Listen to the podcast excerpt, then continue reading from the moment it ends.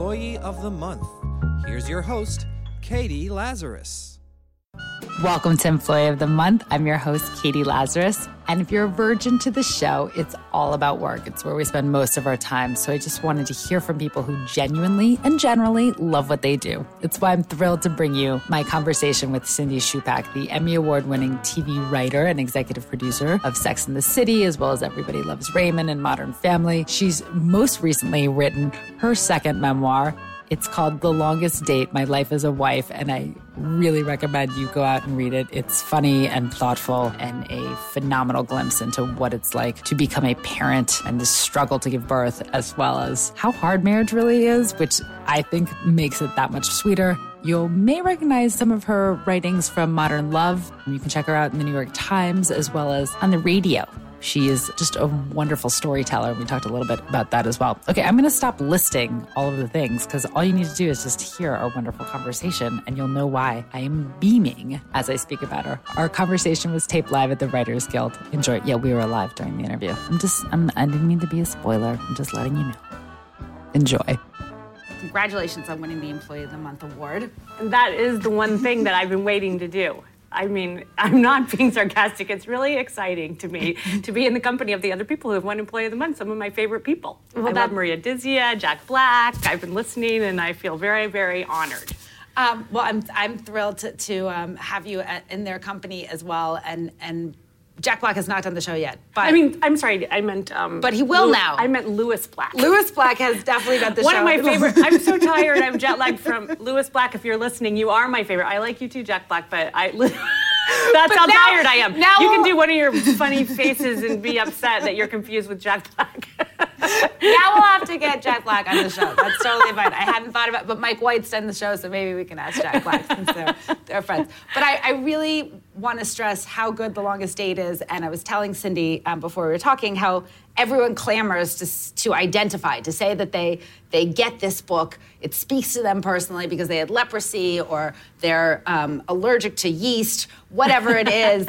like you feel this identification so strongly, and I think that that's so indicative of you as a writer that people want to say, I get this, this is personal to me because of what you, Cindy, put out there.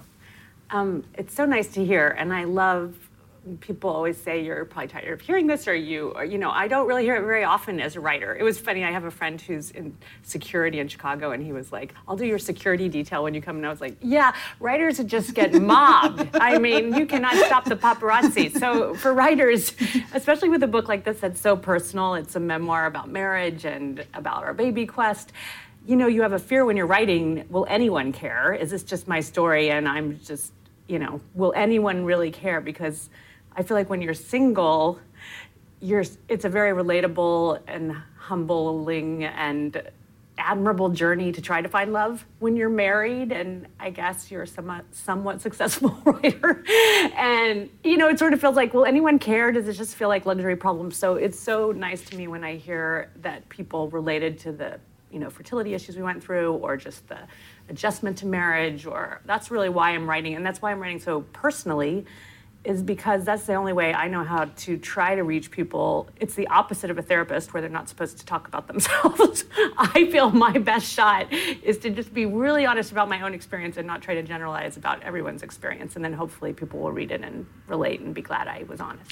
Well, you had spoken about that when you were writing for. Um, uh, lady mags, as I call them, um, you know, where they would want you to give prescriptive advice and and you've always said you don't want to give prescriptive advice you can always share your experience. Yes i mean there's still the chance i will be divorced in a year.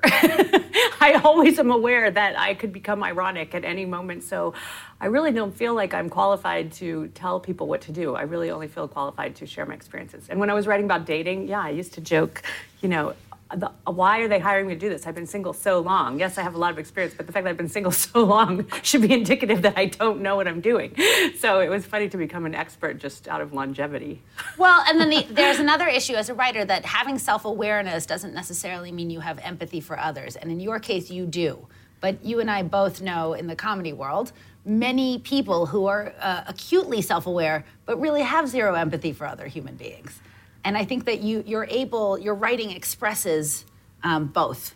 I try time. to. I feel uh, I just do feel empathy. I feel sometimes acutely, sometimes um, staggeringly aware of how much worse a lot of people have it or what people have gone through. And this journey, especially trying to have a baby, made me so aware of what my friends had gone through before me and what people were going through now that in just a way I didn't understand. Um, and I think becoming a mom, I mean, it's sort of the essence of the book as I went from a bit self centered control freak. I mean, I didn't know it at the time, but now I realize I was slightly that way. I mean, I was always empathetic with dating, but I kind of saw that as the center of the world. And, you know, It was the center of your it world. was, and it still is in a lot of ways, but it is still where my heart and loyalties lie sometimes with the single ladies. But I, but now I feel empathy for a much bigger, broader group. I think, like dog owners, like mothers, like fathers, like children who have mothers, like people who have mothers, like for my parents. Yes. kind of for the whole world. It's like I feel now I'm part of this big movement of people who have someone they have to take care of and put first, and it kind of changes your. It makes you even more empathetic. It's so interesting to hear because I have also felt a split. My my brother and his wife lost one of their kids, and they have two. And um, my mom certainly went through that, also losing kids. And so many people go through it in various ways. Whether it's a miscarriage, whether it's not getting an adoption that they were up for, you know, there's loss involved. And then you have other people where it, it just the babies slip out and they can't stop having them or whatever. it is. Right. It's totally The easy. Octomom. yes, which you use as this. that was happening while we were trying. It was just like, really? she already had six, and now she has eight. but it, it's the perfect analogy that you put, put there that you know wha- it's so arbitrary um, this miracle Yeah. you know and it's still yeah and i never got to the point where i um, i don't think I, I i never felt like there was one pie we were all taking a slice of so i never quite felt like when other people had babies uh, except for the octomom. I will admit feeling slight animosity toward the octomom. But but in, i said in the book um, because i'm not sure if it was because she had eight kids or because afterwards she did porn to support them and the fact that she still had a body for porn just felt like really? But anyway that aside i do feel uh, you know i knew people going through fertility problems with their second kid and part of me wanted to say you have a kid already how could it be so but once you're in it you realize it means so much to you, like what your idea of, uh, you know, and a loss, however it happens, whether it's a very early miscarriage or just not getting pregnant when you're trying, or whether it's Exactly. later, is just still a loss. It's like you're horrible.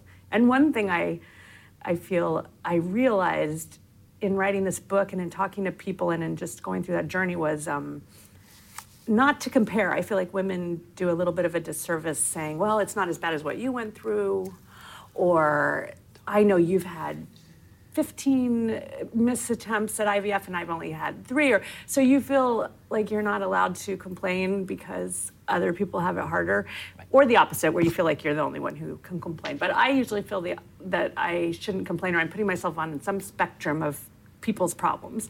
And I just finally decided it might not be as horrible as someone else, but it's your horrible. And that's how you have to treat your friends who are going through it. You may not understand why having a second child is so treacherous for them, but it is. I think also like the difference between um, empathy and sympathy there. I mean, I'm just sort of obsessed with these topics right now. Yeah. I just saw this, like, I just watched a video the other day of this woman who was showing the difference. And, like, the sympathy is, like, shuts down the conversation of, like, well, Cindy, it's fine. You have this career. Or, like, what, you know, like, if Yeah. something horrible happens to me, people will be like, you can use it in your routine. And Yeah. you're like, yeah, I'd, I'd rather actually just have a job. Thanks so much. Like, Yeah, you know, yeah. but so that's where it like shuts down the conversation of you 15 IVFs or your loss is not, you know, where Yeah.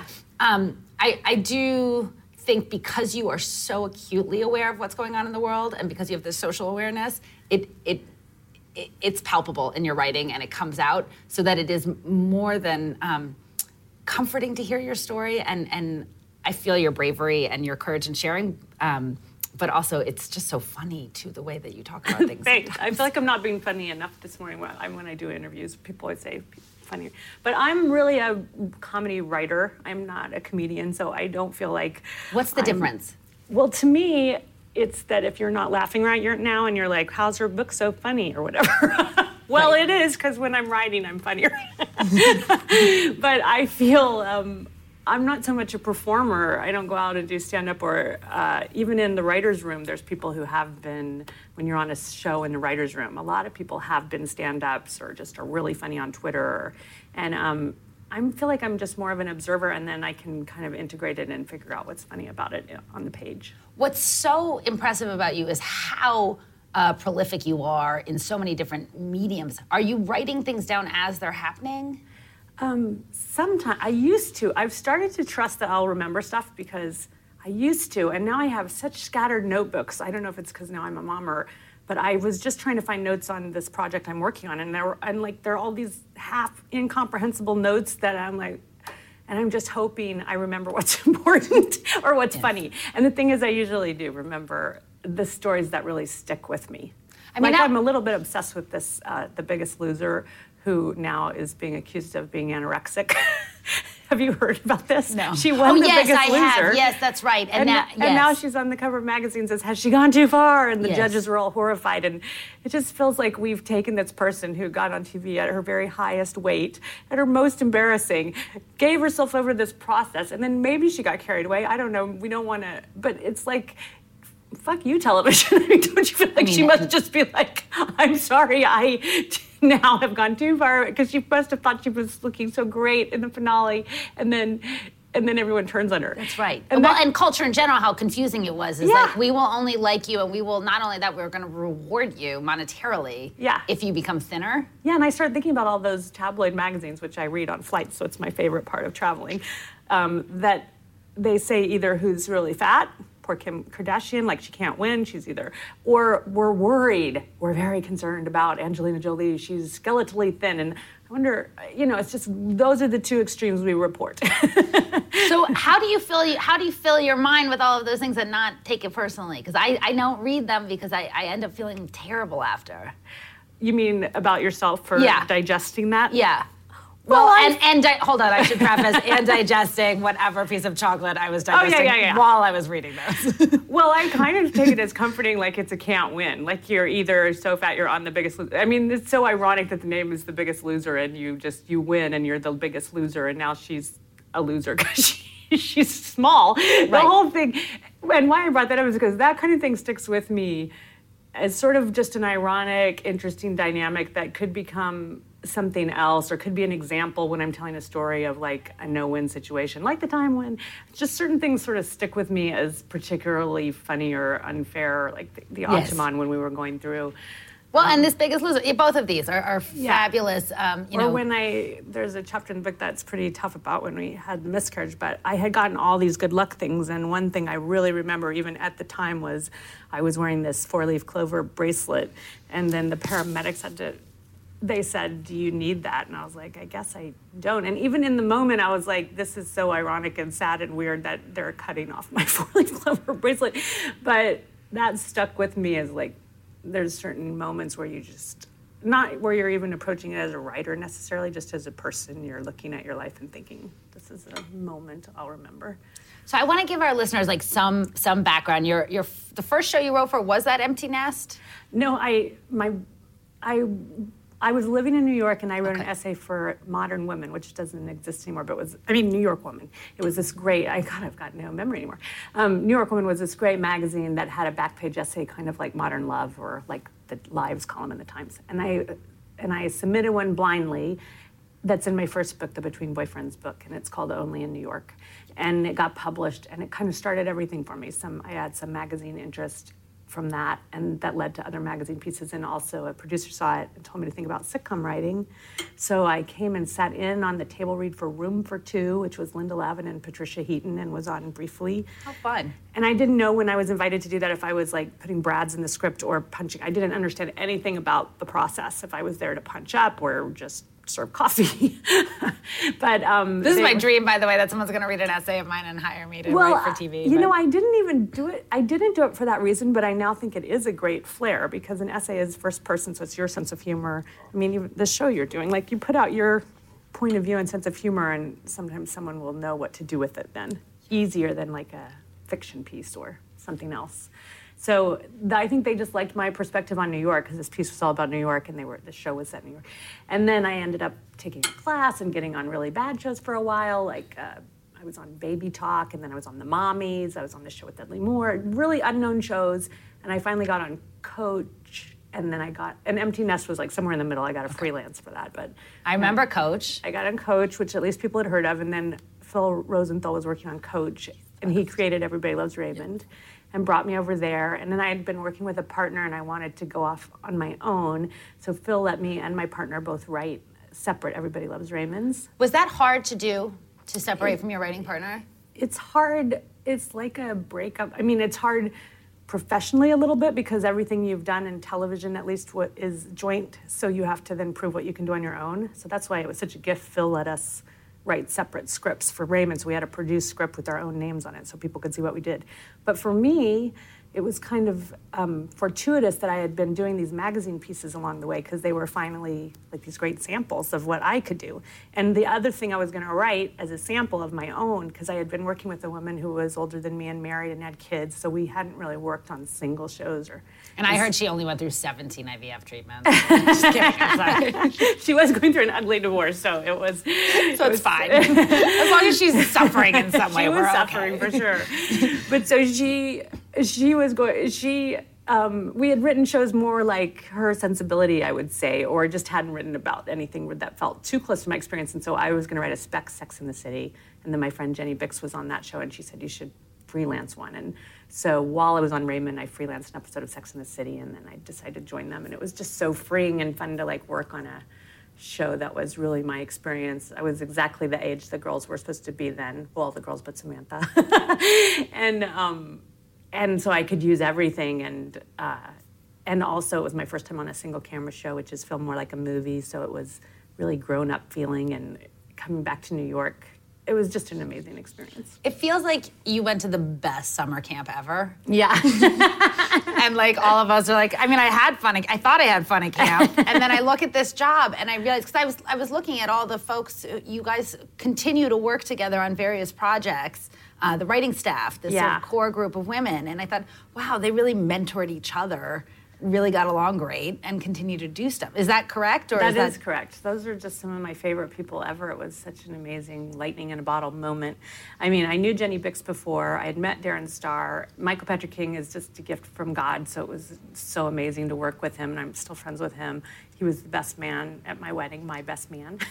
and all the girls were like my wedding posse, I called them, but Julie and Elisa and Liz Tuccillo and Julia Sweeney consulted on that show. And we had this amazing comedian, Judy Toll, who, who died too early, but she was on staff with us till the very end of her life. And it was so amazing to just have her stories and her raucous sense of humor. And, you know, we had people, we went through that. That was cancer. And, um, and Jenny Bicks had gone through, she's talked openly about it, breast cancer. So we, and then we had friends' parents die, and all that kind of went into the show, like Miranda's mother's funeral. And, um, and we've stayed very good friends. Yeah. That's awesome. I, I, I loved that, uh, you know, she got breast cam- cancer. My mother got breast cancer for the first time at 28 and then 35. And now it is something that's talked about, but it's talked about in major part because of Sex and the City. You know, that's exciting to be part of the international discussion or the national discussion at least. Yeah, it was. I mean, it was so great to have Samantha.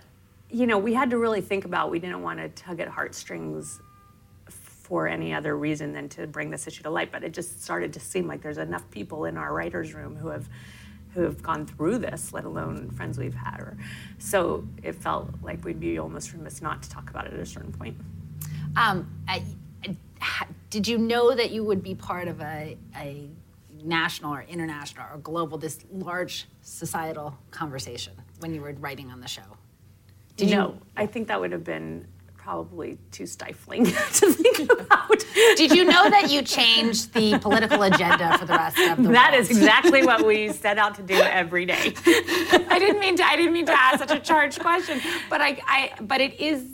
I hope in hindsight gives you No, s- I- some joy to know does, that, that you had so much relevance. No, I, I mean, it's thrilling to travel internationally and know how I've touched people, just to know how universal those themes were. It means so much to me to have been a part of it. I'm, I couldn't be prouder to have been a part of that. And I feel, I mean, even things that we wrote about, like we wrote about the fertility stuff with Charlotte before I was going through that. And I even look back at that and think, wow, we really got that. And a lot of that was Michael Patrick King knowing women who had been through it. But you know, so even in hindsight, I'm like, oh, this was a really helpful, relevant show, even more so than I maybe realized at the moment. And then there were, so it continues to kind of give me pride. After you leave such a uh, b- beautiful production, something that you can feel proud of on the outside, and then also you clearly formed these gorgeous bonds, uh, you know, re- really thoughtful friendships, and, and um, it just seems like an ideal work situation. Yes, there's no, uh, yeah, it's like peaking at 10 or something. yeah, so what do you do at age 11 when you're like, oh, so wait a minute, the rest of the world doesn't work this way? Yeah, I feel like I put in, for me, it wasn't as bad because I had really put, paid my dues. I'd been on a lot of shows. I'd been through a marriage, which I cover in this book, to a guy who realized he was gay, and that's why I was single for so long. So I had um, kind of been through the ringer and felt like I'd worked my way up to Sex in the City. And so I appreciated it in the moment. I mean, I was every day grateful to be there, amazed at how well it worked together, amazed by the talent and the people I got to spend my days with, and that we got to be in New York. And it was like as good as it could be. It was as if I, as if I was dying. That's how I was living like that show. so I don't have any regrets about taking it for granted. No, I meant afterwards. How do you deal? Because a lot of people after theater productions will feel very sad, and they actually have. Yeah. Um, you know, a, a postpartum type of, Yes. of depression. And I was curious, at you're, you're leaving what is an ideal work situation in every sense of the word. Um, how did you cope after that? Yeah, I know what you mean. I mean, I was making that point just to say that some of my friends, like Julian it was one of their first TV shows, maybe their first. So I really thought about how are they going to cope because there will never be this good again. I know from years of working in television, this is the pinnacle, and they're just starting, and now they have nowhere to go but down. Um, but that's not true. They've done wonderful things. But so it was easier for me to just be grateful I had it. I mean, it really, it felt like a good full five years for me. I joined the second season, and I know that sounds hard to say, but I was just so grateful I had it. It still makes it, it's still the bar by which all else is judged. But even so, I just feel lucky I was part of it and that I had that and that I know what it feels like to be on a show that's working so well and that is touching people and that's so fun to produce. I, I have this um, template for what I would love it to be. And maybe it won't be that again, but at least like you know. It's like being in a good relationship, you, you know what it's supposed to feel like. And then all those bad relationships you were rationalizing, suddenly you're like, oh, that's not what love is supposed to feel like. So that's what And I feel about those, too. television now. took, took me until 37 to figure that out. How do you go from writing to managing a staff? Because I feel like television is the only place in which you're like, you're a really good writer. Let's put you in charge of people.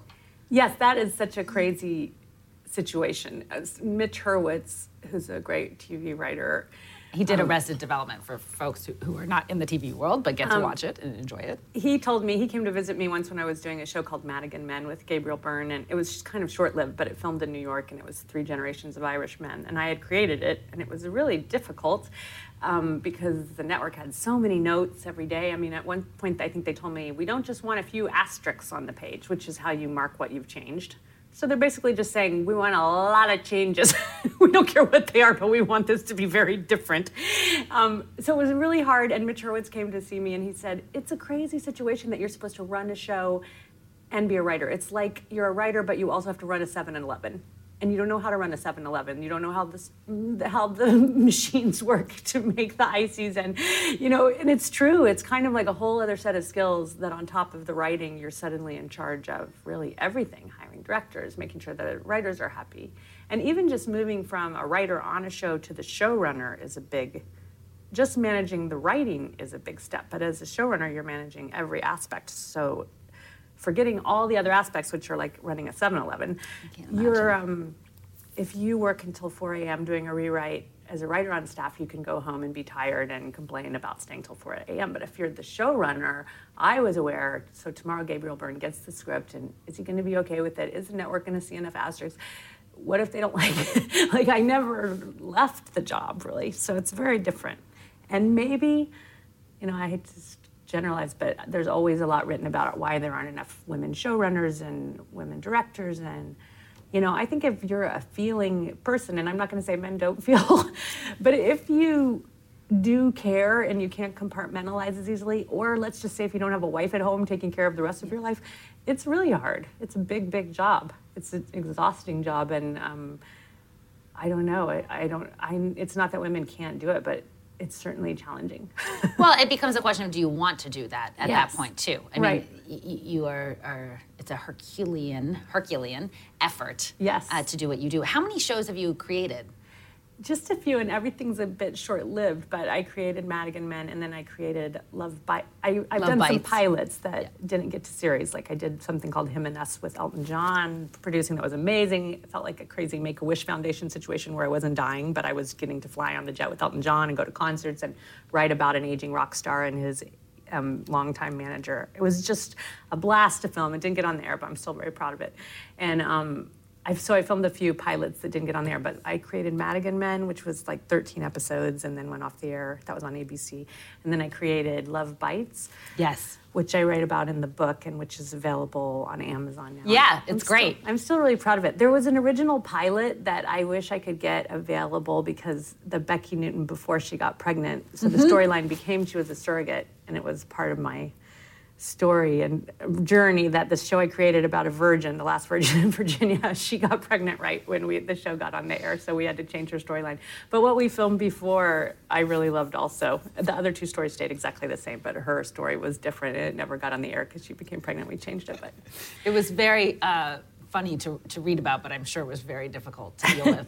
it was I was kind of in denial about how difficult that was to deal with, and I was in my like I will just be joyful for people and not really realizing my entire show has to change. And, um, but if you if anyone's listening to this and wants to check out Love Bites, I'm so proud of it. I mean, I feel like the first I I wrote the first and last episode. I ended up having to step down for just to recover. It was like the way uh, you'll just understand if you read the book why everything conspired to just make me unable to manage that at the time but i um, but i had great showrunners running it in the meantime and i still was like reading scripts and consulting and i feel really proud of the series because it's like kind of a modern love american style and you berate yourself for being a control freak and, and not wanting to be part of the, the rest of the world and, you know, hang out with the dogs and the people in the neighborhood, stuff that I, I do all the time. But because I do all that stuff all the time, I don't run shows. And, and so I, I'm just curious, you know, how much of that have you maintained now that you are open to the world? And, and this book talks so beautifully about how your husband and daughter and a dog opened you up to sort of, you know, being a little bit more open to just hanging out with people, you know, and being a part of the community. Right. Yeah. I, you know, that's a well, that's a nice perspective on it. That I just, um, yeah, because I do feel. I mean, I know movie stars and TV stars. You understand that they're going to wear a baseball cap and not talk to you in public because they're very busy and they don't want to be bothered. I don't know if it's that they're very busy. They don't necessarily want to be bothered. right. busy people, movie stars. Please accept that. they're busier than you because they're doing movies. Um, I know that sounds They actually terrible. have like such a plum life. No, I was going to say the opposite. But I can understand them not wanting to be bothered. That I get. But so my original not wanting to be bothered was not like I felt more important or anything, but yeah, I guess it was like I just wanted my time to just, and a lot of my writing is just in my head, and it used to be my quiet house, and now I really, yeah, it's interesting. I have a lot less time to myself to just ruminate, but I feel there's a different kind of thing I'm sort of privy to, which is listening to everyone's stories and being part of lives and being part of the real world, which I feel like can be the death, the metaphorical death of a writer if you stop paying attention to what's going on around you. So in that way, I feel lucky that I'm a little more in tune with what people are talking about and doing, and you know, I know that because I'm actually talking to people. but I do feel if things come together, like with the show I'm working on or this movie I'm trying to do, that I will get too busy and become unfriendly and a bad friend again. Well, part of it is also logistical, though. I mean, uh, you know, And you just don't have time. you just don't have time. Meaning, I understand if you're talking about an egotistical writer who's so, you know, his head is so up his ass that he can't even bother, you know, uh, listening to other people, and then his writing suffers. Uh, we've all read those guys, and, and sadly, some of us have dated them. But, but, it, it, but logistically, in terms of running a show, and you know, when they finally come, I have all my books ready for, you know, when I finally make it or whatever. but it would be hard to then also ha- enjoy life and have the balance Yeah. when you're finally getting those offers to write this article, write this column, write this book, create this show. Yeah, I it's something I'm struggling with because um, I'm finding forget the general public, just in my own house, my husband and my child and my dog and the people that have come to love me and want some of my time. Also, it's hard to figure out how to balance that with the career, and then I feel like, and then my friendships, which I always felt like were totally solid, fine. I don't have to worry about my friendships. Like I, now, I feel like I haven't been the best friend. I'm neglected. I've just sent mass emails that sound you know, braggy because I don't have time to explain. so I feel like I'm constantly insecure about not being good enough in one area or another of either my friendships or my family or my extended family or, you know, there's some area I'm falling down in. I'm so good to glad to know, you know, relieved that you can just feel some source of self hatred. I'm glad that Judaism. Oh my is- God, yes. Its roots have, have kicked in. Of course. you can't relish- Self-loathing is a huge part of my process. well, okay, that I want to talk about too a little bit because I really suffer with it, and Uh-huh. I feel like some people sort of wear it as like um, a badge that they think is kind of funny to wear, but then No, they no, really no. don't suffer from it. Yeah, I- you, you have to really suffer. f yeah, I know. No, I truly, I'm so insecure all the time. I'm always checking how I wrote things or came off or what I said or thinking, feeling st- stupid. Or, I mean, I grew up in Oklahoma, so I have a slight feeling always that I don't know everything I'm supposed to know. I mean, for a long time I said, um, the theater, the movie theater, and only like much later in life did I realize people were saying theater, and that was like what we said in Oklahoma, the movie theater. and so there's always things like that where I'm like, oh my god, my, I'm being totally exposed as this idiot, or I'm using the word wrong, or I'm, um, or really genuinely. I mean, I still. I still have times in the writer's room when you go on a new show. Like I was on Modern Family for a year. yes, how was that? Um, it was challenging because my insecurities kind of got the best of me because they've had a lot. I mean, it was great because I loved that show and I watched it as a fan and I loved writing it and I wrote three episodes while I was there for that year that I'm really proud of and I contributed and. But I was like the new kid in school every day because it was a really tight staff and it was mostly male. There was one other woman. They'd kind of been through a lot of other women A lot of women. yeah, they've been. I mean, people don't talk about it, but I'm talking about it um, because it's a great show and it's very well written. But it's just it was a tough place to walk into as the new girl who wasn't like the young new girl. I was kind of like I don't know what I was, and I really had to question every day. I thought like I said too much, or I didn't say enough, or I should be careful, and then I thought I'm over worrying, and then it turns out no, you're actually bugging some people. you know, it was a very tricky situation to go into every day, and that was after Sex in the City. So I'm, you know, and I don't know. Anyway, It's very cathartic to hear, though, on, on the other end of you know just hoping to break in because um, I have heard many rumors about that show um, of having that dilemma of, of not having women uh, stay. Um, you know they it's i i don't it my it was partly my fault because i was you know i i thought when i when i wrote the book i thought so many of these stories i'm telling in the book would have been great stories to pitch there and there was just something about um, the room there that I felt nervous to pitch. It just wasn't the best match for me. So it wasn't necessarily a bad place for women. I mean, there's women who've done great. Elaine Ko's still there. She was mentored by those guys, and I still think it's an amazing show. And I like so many of the writers there, all the writers there. I mean, I, I have nothing. I just feel like it wasn't a great match, but it's still hard not to feel like you failed or you should have done better or to feel every day. I mean, I, I wanted to say that it was cathartic to hear that someone who should never feel that way, should never feel so insecure, considering um, how much work they've done. I mean, how much you have done that people love. You still do have to wonder about the fit. yeah. Is this the right environment for me? Yeah, and you're not always, um, you know, it's just, it's kind of like a dinner party, and everybody has the experience of like sometimes you go someplace and you feel like the shiniest person in the room, and you're so happy and you're so funny and you feel very smart, and then other times you just have a really insecure night, and it's kind of just the dynamic of the crowd. Yes. A TV show has this dinner party dynamic that you're living for a year. You're with these people in the room all day long, so. You know, just it can. It's different on different shows. Um, you had started speaking before about the film that you're working on and the TV show that you're working on, and The Longest Date is also being adapted. Yes, I am adapting it, which seems so funny because I felt so sure that was the right form for it to be autobiographical and just my words and, uh, you know, not try to fictionalize. And then I thought if, if it ever got adapted, someone else should do it because I'm too close to it. And then when I was meeting on TV shows, Jake Kasdan, who, who He does the New Girl for folks who don't know, and, and a ton of other shows yeah, and he well. just directed a new movie, Sex Tape, that will be out. That's going to be really funny. And he did Bad Teacher. He's Lawrence Kasdan's son, Lawrence Kasdan, who did Big Chill and directed um, Grand Canyon, great movies.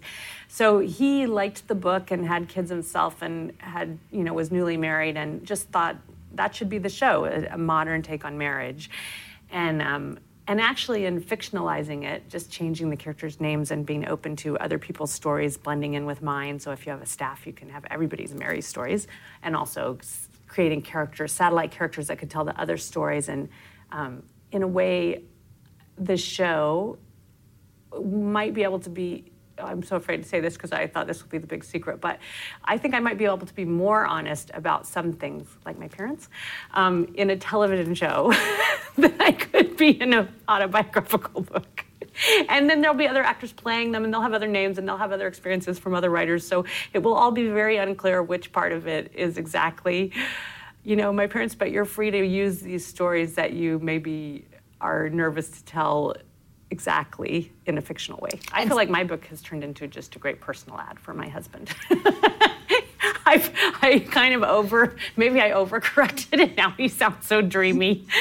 Did you think that? Like, were you like, I would like to meet a guy like this, or were you? Could you see why he was frustrating? I have to be honest. I was reading your book as I was starting to date um, the man who I'm now madly in love with, and I stuck it out and went through a lot of the fears uh, that you have, Oh, in major part because of your book. Oh, that's so nice.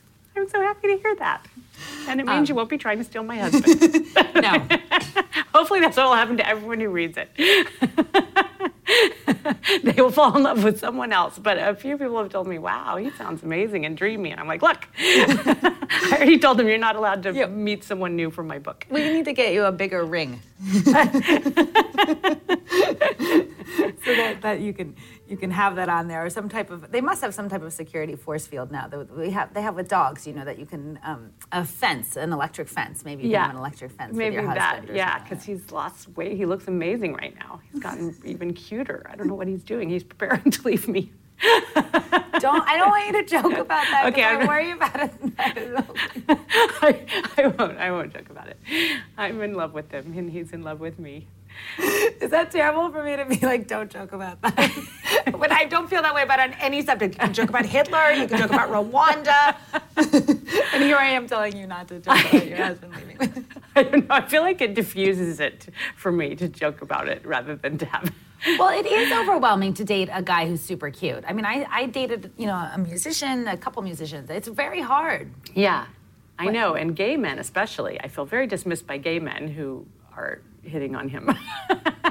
gay men who've always been my good friends now are kind of like, why is he with her? Even if he's straight. It is a really awful feeling. It's- Yeah. You know, it's interesting that you say that. I remember in Tina Fey's book, she had two pages, one about being really thin and one about being overweight. Uh-huh. And everyone should experience both. yes, yeah, it's true.